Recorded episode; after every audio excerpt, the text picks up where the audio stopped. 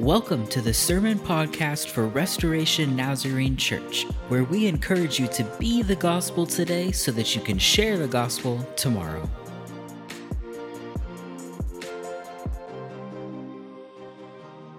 I don't know about you all, but this, for some reason, this, this time of the year is always really hard for me. I'm, I'm always exhausted.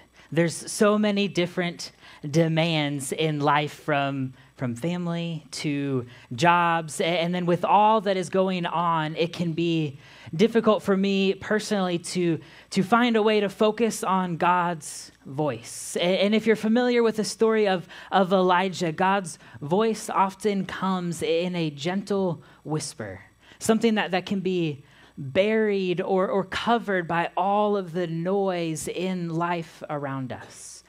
And, and I don't know about you, but I desire to hear that voice, that, that voice of God. I desire to hear God guide me, to, to tell me where we are headed, to know what His will is for us. I desire for God to remind me of the mission, to tell me that, that I'm doing well. Do you ever have those moments in life where, where you desire to know what God's will is for your life? Luckily, Scripture tells us how to do that. It tells us how to hear God's voice, how to know what God's will is. And Jesus even models that for us. Remember that our, our goal or mission as Christians is to be like Christ, which means that we must first learn about Jesus and then follow his example. And the way that we do that here at Restoring Hope is by coming to the row where we learn together from Scripture, and then we take what we've learned from the row and we take that to our circle groups where we continue to talk about it and encourage one another to live more like Christ. And then we take all of that to our chair, where we spend intentional time alone with God in order to be transformed more and more into the image of Christ. And this morning we're focusing on this final piece of, of what it means to be in a chair. And we're going to be in, in Mark's gospel this morning, looking at the example of Jesus. And in this, this first chapter of Mark, where we're beginning, we, we find the story of Jesus, a story that, that I often struggle with. But before we, we get into this story, we need a little context of what is going on in this first chapter of Mark, Jesus, he has just called his first few disciples to, to follow him. And so Jesus and his few disciples, they go to this town called Capernaum. And on the Sabbath day, Jesus and his few disciples, they, they go to church and they all go to this synagogue for worship, as all Jews would have done at this time. Only this time, Jesus is the one that is doing all of the teaching instead of whoever the rabbi of this synagogue is. And so Jesus is, is teaching people, and everybody there that is listening to him, they're all amazed at what he says and the authority of which he speaks with. And while he is teaching, there's a man that, that has a demon inside of him. And this demon cries out and says in Mark chapter 1 verse 24 he says what do you want with us jesus of nazareth? You come to destroy us. I know who you are the holy one of god. Notice that this demon possessed man doesn't call jesus a holy one of god. He calls him the holy one of god now, can you imagine what must be going on in the people's minds at this moment? They're, they're already blown away at Jesus' teaching. And now this demon speaks up in front of everybody and identifies this man as the Holy One. And Jesus responds, verse 25. He says, Be quiet, said Jesus sternly. Come out of him. The impure spirit shook the man violently and came out of him with a shriek. Jesus casts out the demon in front of everyone with just his voice. Now, I can't help but, but think of Genesis chapter 1, where God creates everything with his voice. God speaks, let there be light, and there was light. God brings everything into existence with his voice. And now here is Jesus casting out a demon with his voice. Can you begin to imagine what must be going on in the minds of these people that, that are hearing and watching all of this take place? They're all so amazed that verse 28 says, News about him spread quickly over the whole region of Galilee. On this, this Sabbath day, Jesus taught the people with authority, and he healed this demon possessed man with his voice. But the day is not over. Mark records what happens next. Verse 29. As soon as they left the synagogue, they went with James and John to the house of Simon and Andrew. Simon's mother in law was in bed with a fever, and they immediately told Jesus about her. So he went up to her, took her hand, and helped her up. The fever left her, and she began to wait on them. At this time, news about Jesus had been spreading quickly all over the place. He, he teaches with authority, he casts out demons, and now he heals Simon's mother in law. And then, verse 32, it says, That evening, again, the same day, that evening after sunset, the people brought to Jesus all the sick and demon possessed. The whole town gathered at the door, and Jesus healed many who had various diseases. He also drove out many demons, but he would not let the demons speak because they know they knew who he was. This, this entire town gathers at Simon's house. And Simon will later be called Peter. This is the apostle Peter. And so they're all gathered at this, this house. And, and, and, if you caught it, Mark is very careful to say in verse 32 that the people brought to Jesus all the sick and all the demon possessed. They, they bring everyone that is sick and demon possessed. But then Mark changes his word. In verse 34, it says that Jesus healed many he also drove out many demons. That doesn't say that Jesus healed all of them, it says many or most. But my question is why not all of them? And this is getting to the part of the story that, that I struggle with. Now, for us to, to fully understand what is going on, we need to remember that Jesus is both fully man and fully God at, at the same time. It's one of those things that, that we learn, and why we don't fully understand it, we like to put it inside of this little box just so that we can move on. And, and, then we hold on to this, this box that says that Jesus is 100% man and 100% God. Not 50 50 split halfway down, but fully God, 100% and fully man. However, this box that, that we hold on to when we think about Jesus, it, it can sometimes get in our way of, of truly or fully understanding the life of Jesus. I like to think of this concept of Jesus being fully man and fully God as, as two really strong magnets that, that are polarized the same way, meaning you cannot put them together no matter how much you wrestle, you just you try and they keep missing it. And this is what's going on in my mind as I, I wrestle with the concept of, of Jesus being 100% man and 100% God. It just doesn't quite make sense. And so you hold these magnets in, in tension together, trying to comprehend what's going on. And so this is, this is how I imagine Jesus being fully God and fully man. And so, so we see that, that Jesus, while being fully God, he also chose to take on the form of man, to fully experience life as a human so that he could offer himself as a living sacrifice, which means that Jesus felt pain. He got hungry. He needed to eat. And I need to be careful about how I say this in a church setting, but he also needed to use the restroom. Jesus, he had all human emotions. He, he felt sad, he felt happy. Jesus even got tired. And this perspective is, is important for us to have as we dig into this, this story. Remember that this has all happened on one day, this Sabbath day, that Jesus has done so much. And at some point, in the middle of healing everybody, at some point, I imagine that they get tired. I can't even begin to imagine how much energy it would take to do all that Jesus did. And so they go to bed. They they rest. And then verse 35 says, Very early in the morning, while it was still dark, Jesus got up, left the house, and went off to a solitary place where he prayed. Simon and his companions went to look for him.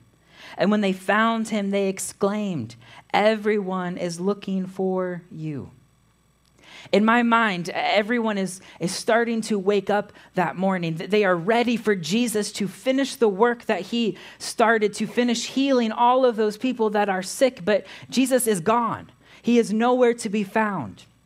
So I imagine these, these townspeople, they turn to Simon and the other disciples and they say, Where is Jesus? Where is your master? There are people here that are still sick, people that need to be healed. Go and find them. Again, this isn't recorded, but I'm imagining that this is what's going on in the story. And so I'm imagining these disciples, they have to be excited about what they, they've all witnessed, what they are experiencing with Jesus. And they're so excited about all of these miracles. And, and I believe that they're beginning to catch on to who Jesus is someone that can speak with authority and perform miracles with his voice. There's so much good ministry work to be done in this town. There are people that are still sick and need to be healed. And so I imagine them going, running off and going to find Jesus. And when they find him, they, they say to Jesus, Everyone is looking for you. Come on, let's go finish the work. But how does Jesus reply? Verse 38 Jesus replied, Let us go somewhere else, to the nearby villages, so I can preach there also. That is why I have come. Jesus says, no. They, they leave the town and they leave behind the people that are still sick. Why would Jesus do that? I can't help but wonder if, if Jesus said no because he spent time in prayer that morning, time with his Father in heaven, a time that refocused him on his mission, a time that showed him the will of God. Because that is how Jesus responds to the disciples. He, he says, No, we need to go to the other villages so I can preach there also, because that is why I have come. That is the mission. That is God's will. The work of Jesus is not confined to this one town. He doesn't make headquarters in Simon's home and just wait for people to come to him. No, Jesus says, No, I will go out to the people because that is why I came. And I'm speculating a bit here. But, but I don't know if Jesus was fully okay with this. And follow me for a moment. I, I, I think that Jesus, as a man, had a desire to heal everyone. But after spending some time alone with God, and hearing the still small voice of the Father, Jesus was reminded of the true mission. And the disciples who didn't spend time in prayer, didn't spend time seeking God's will, they are they're confused. One of my, my favorite things about Mark's gospel is the way that he creates parallels in the story, meaning there will be two stories that, that almost mirror each other, as a way to help us fully understand what is going on. And one of those parallels occurs here in this story that we just read, and with, with a story at the end of Mark's Gospel, chapter 14. And, and in chapter 14 of Mark's gospel, Jesus has, he has his final meal with the disciples. He explains to them that soon he will not be with them, that, that Peter, who was formerly called Simon, would deny him three times. And then they go off to this garden. And starting in verse 32, it says, They went to a place called Gethsemane. And Jesus said to his disciples, Sit here while I pray. He took Peter, James, and John along with him, and he began to be deeply distressed and troubled. My soul is overwhelmed with sorrow to the point of death, he said to them. Stay here and keep watch. Jesus, he, he leaves most of his disciples at one part of the garden with instructions to sit, and while Jesus goes off to pray. And then he takes three of those disciples further with them. And then he begins to express his, his anguish. He says, My soul is overwhelmed with sorrow to the point of death. He is deeply troubled and distressed. And again, if, if we keep our box of God being fully man and fully God, and all we do is hold on to this box, we say, Yeah, but, but Jesus, you know all things. You are God. You can do the impossible. Why are you so upset? Why are you anxious? Why are you in this moment? But if we step out of that box for a moment, and go back to our magnets of holding together this, this tension. We, we see here in the story that Jesus is fully man at the exact same time that he is fully God, that Jesus chose to take on the form of a human, to fully experience everything that we go through. And then he, he tells these, these disciples, he tells these three disciples here, he says, Stay here and keep watch. And then verse 35, going a little further, Jesus fell to the ground and prayed that if possible, the hour might pass from him. Abba, which means Father, he said, Everything is possible for you. Take this cup from me. Yet not what I will, but what you will. Can, can you hear the anxiety in Jesus' prayer? Jesus knows what is about to happen. He knows that he is about to suffer and die for the sins of the world. And he says, God, everything is possible with you. Please take this cup from me. Please find another way to accomplish the mission. But then in this moment, Jesus surrenders. And he says, But yet not what I will, but what you will. Meaning, but if there is no other way, then I will trust you, then I will follow you. And then verse 37 Then he returned to his disciples and found them sleeping. Simon, he said to Peter, Are you asleep? Couldn't you keep watch for one hour? Watch and pray so that you will not fall into temptation. The spirit is willing, but the flesh is weak. Notice that, that Jesus, he, he addresses Peter and he calls him Simon. This is the same Simon from earlier in Mark that we read, the same Simon that later goes through this crazy transformation to get this new name, Peter. But now Jesus calls him Simon, as if this, this guy, this, this man, is slipping back into his old way of life. And this happened three times, and each time Jesus comes out from prayer and he finds the disciples sleeping instead of praying and watching. And Jesus says, The spirit within you is willing to watch and pray, but your flesh is weak. You are tired and you are giving into that temptation. See, once again, the, the disciples misunderstand what is happening. They misunderstand the importance of Jesus praying. And I can't help but wonder if Jesus was asking for support. Was he asking his disciples to watch and pray to help him out in this hour of need that he had? In this story here, we, we see how Jesus, he desired to find another way. He desired for God to take the cup from him, to find another way to accomplish his mission. Jesus desired something else to happen. But through this time of intentional prayer, he was willing to submit to the Father. Can you see the, the parallel? It's the exact same pattern. Jesus finds a place alone to pray. And the disciples, they don't quite understand why or what's going on, that they get distracted either by the ministry work that needs to be done or by their own exhaustion. But Jesus knows the importance of spending intentional time with God because that shapes who he is. Both of these, these stories were, were moments of Jesus realigning himself to the Father's will. I asked earlier why Jesus would be ready to leave the town they were in, knowing that there were still sick people. And I can't help but wonder if Jesus didn't want to leave, but because he spent time with God, realigning himself to God's will, I can't help but think that Jesus wanted to help those people, but that God helped him remember what his mission was.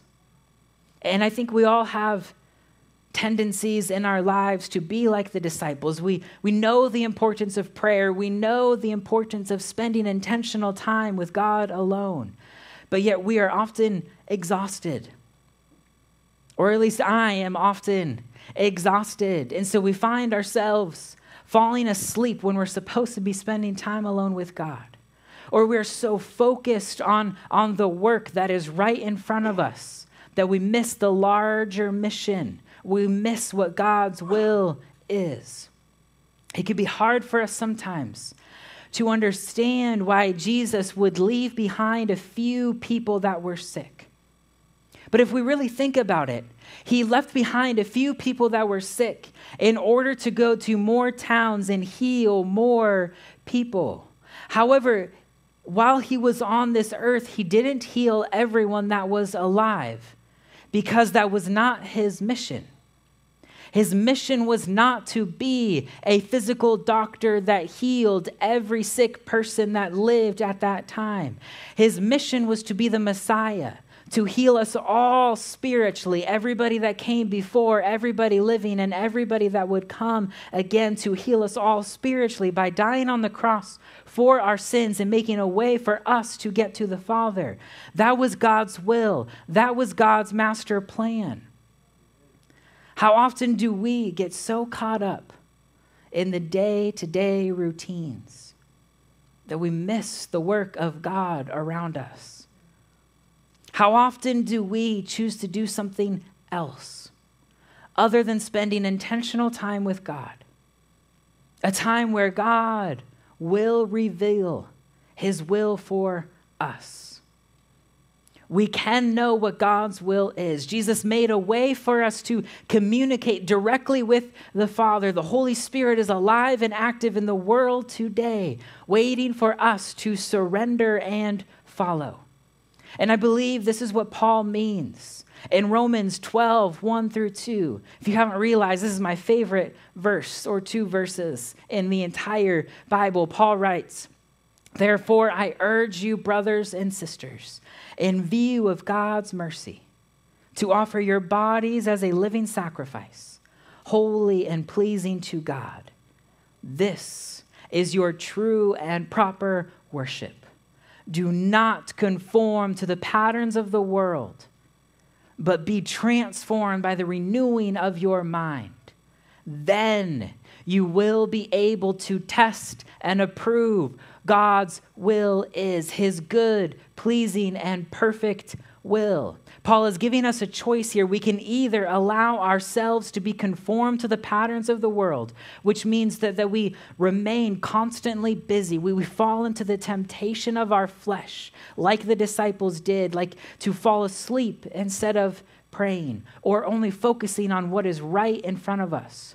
Or, Paul says, we can surrender ourselves to God and allow the Holy Spirit to transform us by renewing our mind.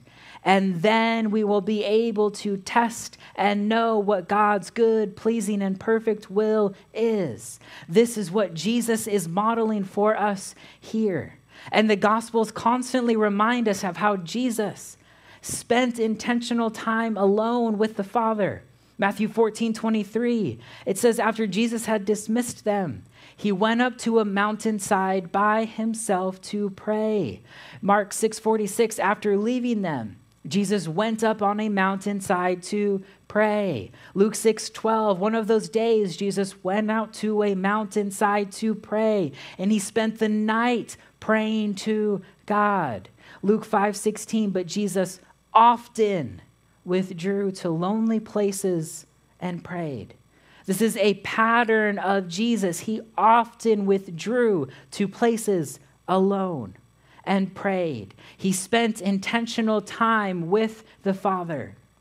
When we, today, when we can break away from the busyness of the world and focus on God, then we will be transformed more and more into His image and able to know what God's will is.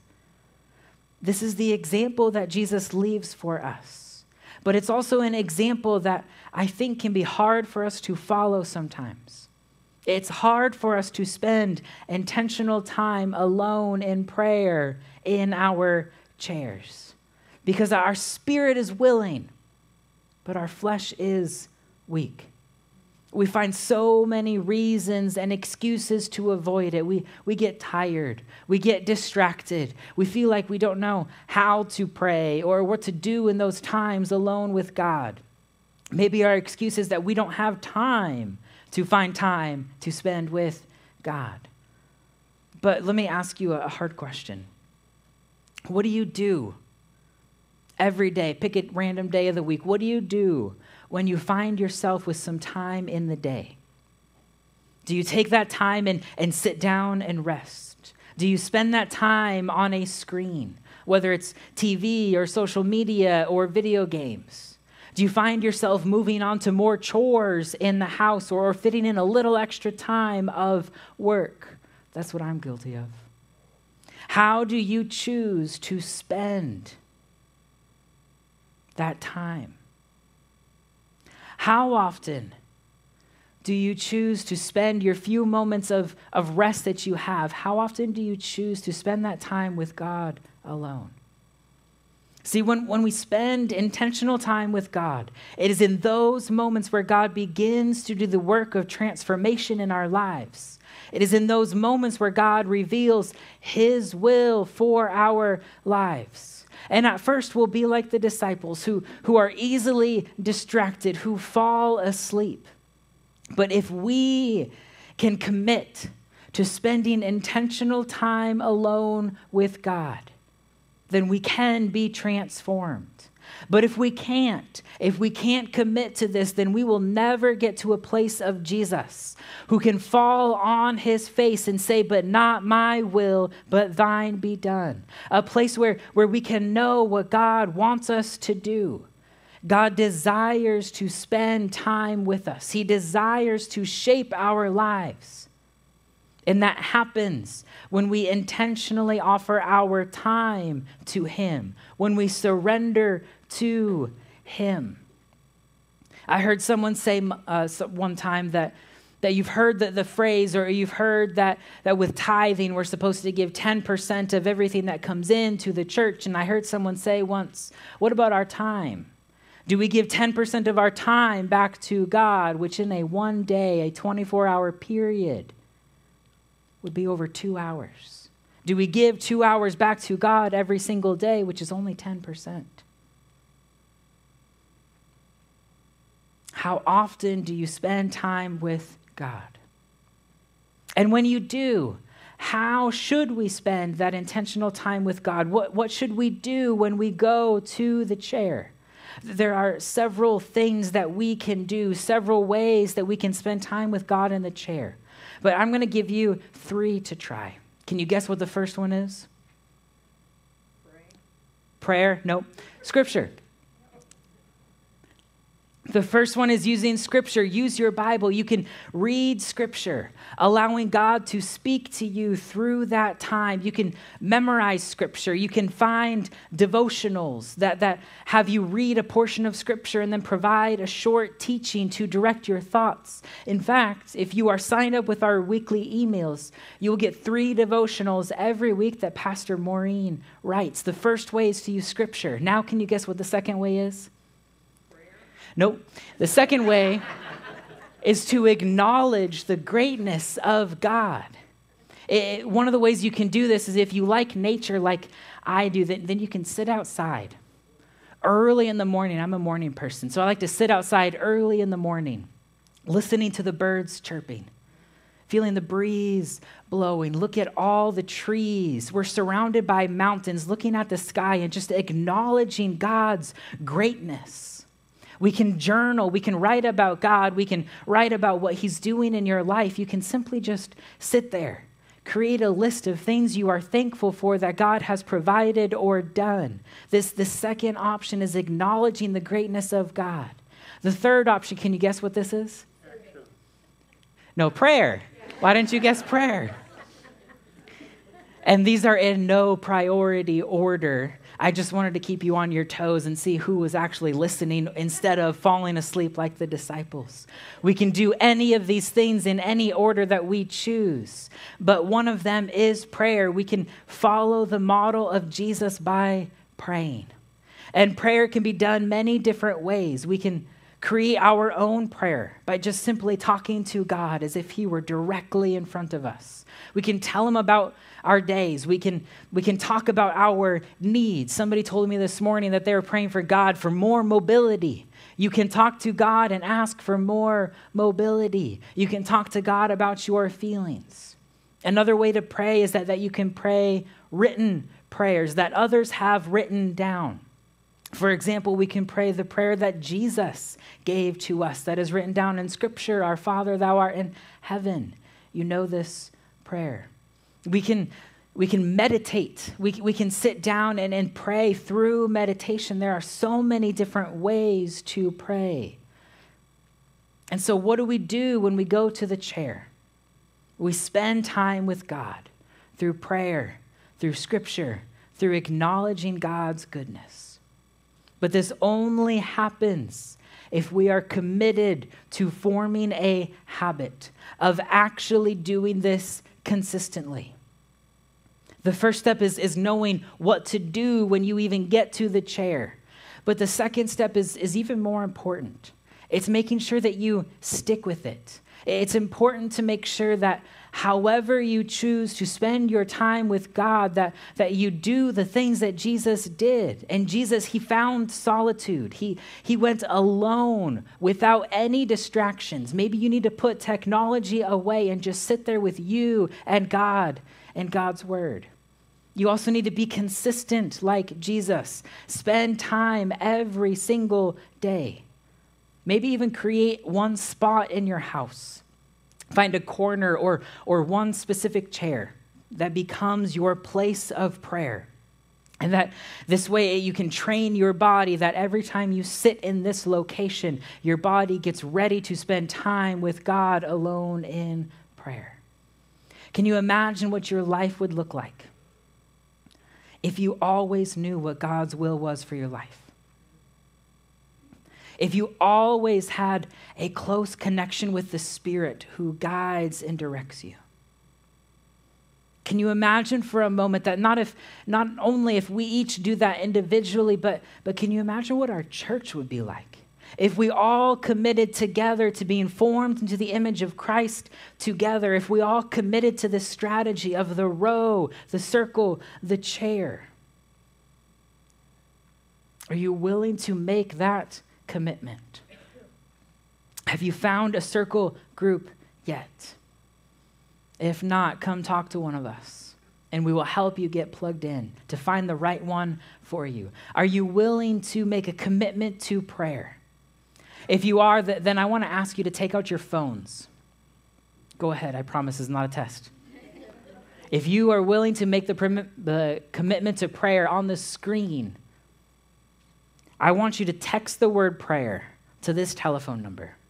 It's not my telephone number, don't save me in the contacts. but if you're willing to commit, text this text prayer to this number here on the screen. And for those joining us on live stream, this will only be available for the next 30 ish minutes or so. And what it'll do is, is when you text this, you'll get an automated response that says, Hey, welcome. And then if you wait a little bit, it'll be a little delayed. It'll have a, a short link or it'll ask you to, to respond back with your email address. And then we'll take that email address and we're going to add you to our church prayer group. And this prayer group, this it's really just an email. You will receive a weekly email of things that you can be praying for specific to our church or happening around our church. And side note, if you ever have a prayer need, you can submit that to either of the Amy's. Just find either Amy and you could submit that to them. They'll get that added to this. So every week you'll get this email of a list of things that you can be praying for. You can take that and you can pray every single day for those those things. You can also receive real time urgent prayer requests as things come up. And if you didn't know this, again, if there's an urgent prayer request that you just need prayer for something, text or contact one of the Amy's. They'll, they'll get it added to this and we'll send out an email that says, urgent, pray right now for this. And you can provide as much or little information as possible. But I have one request with these one, one very serious request. It's, it's easy to, to get these real needs of people and then turn those into opportunities to gossip and to talk about what's going on in people's lives. And so, my request is please don't do that. Take this seriously and pray for them. We don't need to talk about other people without those people there. If you have questions, you can go directly to that person and ask them about what is going on. Don't use this as an opportunity to gossip. Instead, use this as an opportunity for us, as the united body of Christ, to come together and support our brothers and sisters in prayer. Again, as we close out this this sermon series, the last few weeks, we've been focused on what it means for us to grow more and more into the image of Christ by coming together in the row, learning from Scripture, and taking that information to our circle groups where we discuss together, we encourage one another, we pray for one another, and we take all of that to our chair where we spend intentional time with God as often as possible to allow the Holy Spirit to do a transforming work in us, reshaping and transforming us more and more into the image of Christ. Are you willing to make that commitment this morning? The commitment to spending intentional time with God. May we be a church that is committed to living like Jesus. Would you pray with me? God, you are wonderful.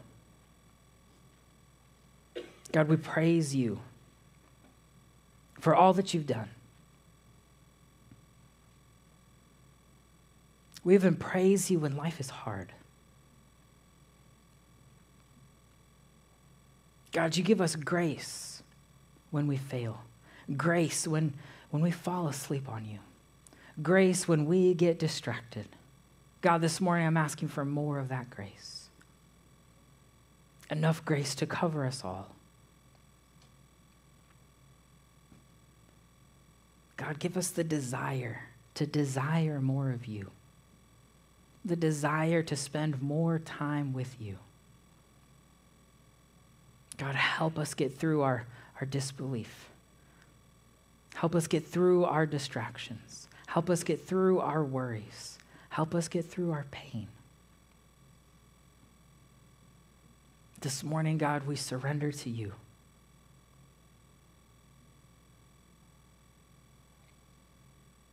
This morning, we say, Not our will, but yours be done. God, we offer all of this to you. We pray all of this in the name of the Father, and of the Son, and of the Holy Spirit. Amen. Amen. Would you stand with me and receive the blessing? This week as you go, may God shine his face upon you. May he turn his face towards you and give you peace. I pray that you would go this morning in peace and with the desire to desire more of God. Go in peace. You are dismissed. Fellowship with one another, encourage one another, pray for one another. You are dismissed. Thanks for joining us today. We would love to continue the conversation and connect with you. Comment, like, subscribe, follow us on the socials at RNAS Church or our website, rnas.church.